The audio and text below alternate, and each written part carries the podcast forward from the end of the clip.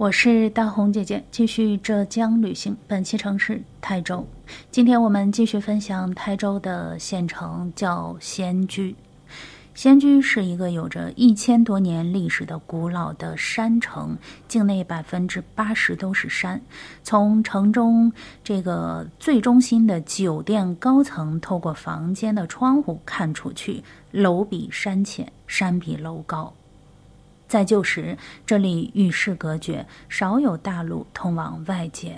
仙居人就这样守着大山中的一块平地，过着悠然的生活，直到这里开发了一个低调的五 A 级景区，叫做神仙居。直到外国人在这个千米高山耸立的地方发现了一处不可多得的峡谷，并引进了他们的极限运动。这一天我们在神仙居攀到半山腰的时候，已经日上三竿，前面的人流量突然变得密集，仿佛有什么热闹可以看，于是我们就挤过去一看，果然有热闹。此处是一坳口，三面有路，一面对着观音峰。这个观音峰我在前面的游记中已经分享了啊，这个观音峰非常的厉害，因为它是目前中国发现的天然形成的最大的佛像，这一座山就是一座山峰，就是一尊佛像。在这里不多说了，有兴趣的小伙伴可以去听一下。这个地方呢，虽然宽阔，但是几乎没有什么风，两侧的山体坚固紧实，观景平台极目无挡，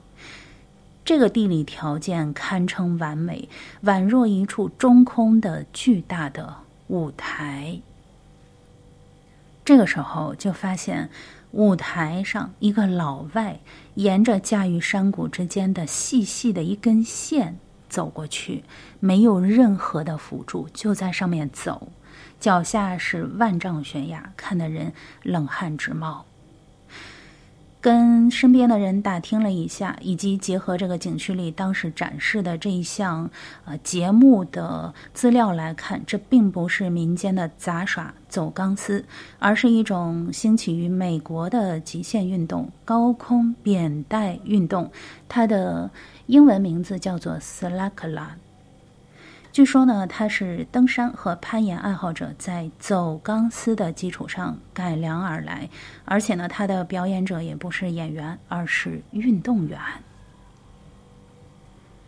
它与走钢丝的表演形式是类似的，选一处悬空高挑的地势，将一条细细的扁扁的尼龙带固定在两头的高处，运动员从一侧出发，不借助任何的外力，仅凭借强大的身体平衡能力控制自我意念，最终安全抵达另一头。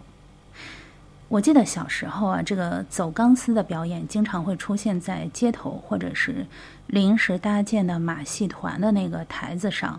演员脚下呢也仅仅有几十米的高度。后来呢，为了保证一定的观赏性，人们开始把钢丝架在更高的地方，表演者呢距离地面越来越远，他们脚下的行程也越来越长，观众往往要抬着头，替上面的人捏着一把汗，看着那个小小的黑点儿、小小的身影，默默地移动完脚下的路。而我在神仙居看到的这个高空扁带运动呢，略有不同。这一项运动对场地和运动员的身体条件都有着较为严格的要求。或许是为了凸显极限的意义，他们的运动场所多选择在高山峡谷等等充满挑战意味的地方，但是呢，又不是所有的峡谷都适合这项运动。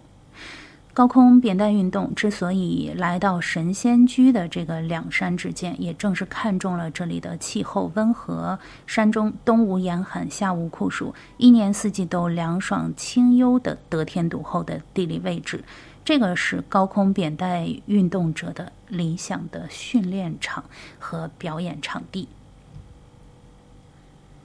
扁带运动员们有着标准的身材，全身上下几乎没有一块多余的肉。此外呢，熟练的高空扁带运动员还会在行走的过程中完成各种各样高难度的动作，所以当人们在观赏这种极限运动表演的同时，也仿佛欣赏到了一场行走的瑜伽表演，如同带子上的走舞。这一项运动在各个发达国家的发展势头非常的好，有的甚至已经走入平常人家的生活。它不仅可以减轻压力、娱乐休闲，还有着健身和塑形的作用。当然了，普通人在家里拉一条扁带是不会玩命的啊，不会这么高，最多距离地面是一米高，赤脚在上面走一圈是一身汗。绿色环保，连健身房都省了。目前呢，其实在中国这项运动也有很多人在玩了，呃，但是呢，也不会选择特别危险的地方。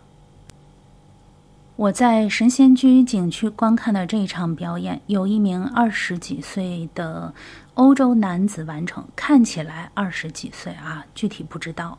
他在整个过程中几乎是零失误，拥有极高的精神专注力和身体控制力。根据他美好的倒三角身材呢，我猜测他应该是一名非常有经验的专业的运动员来的。即便是不玩这个扁带，我估计他完全可以去选择体操、跑酷、平衡木等等其他项目的呃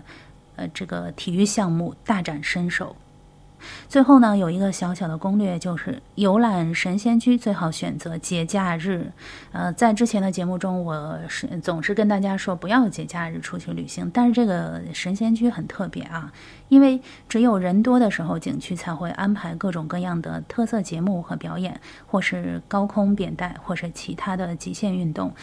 你有时候会发现啊，离人群远了，的确是清静了，但是很多独属于人群中的风景就错过了。所以说，凡事有利就有弊嘛。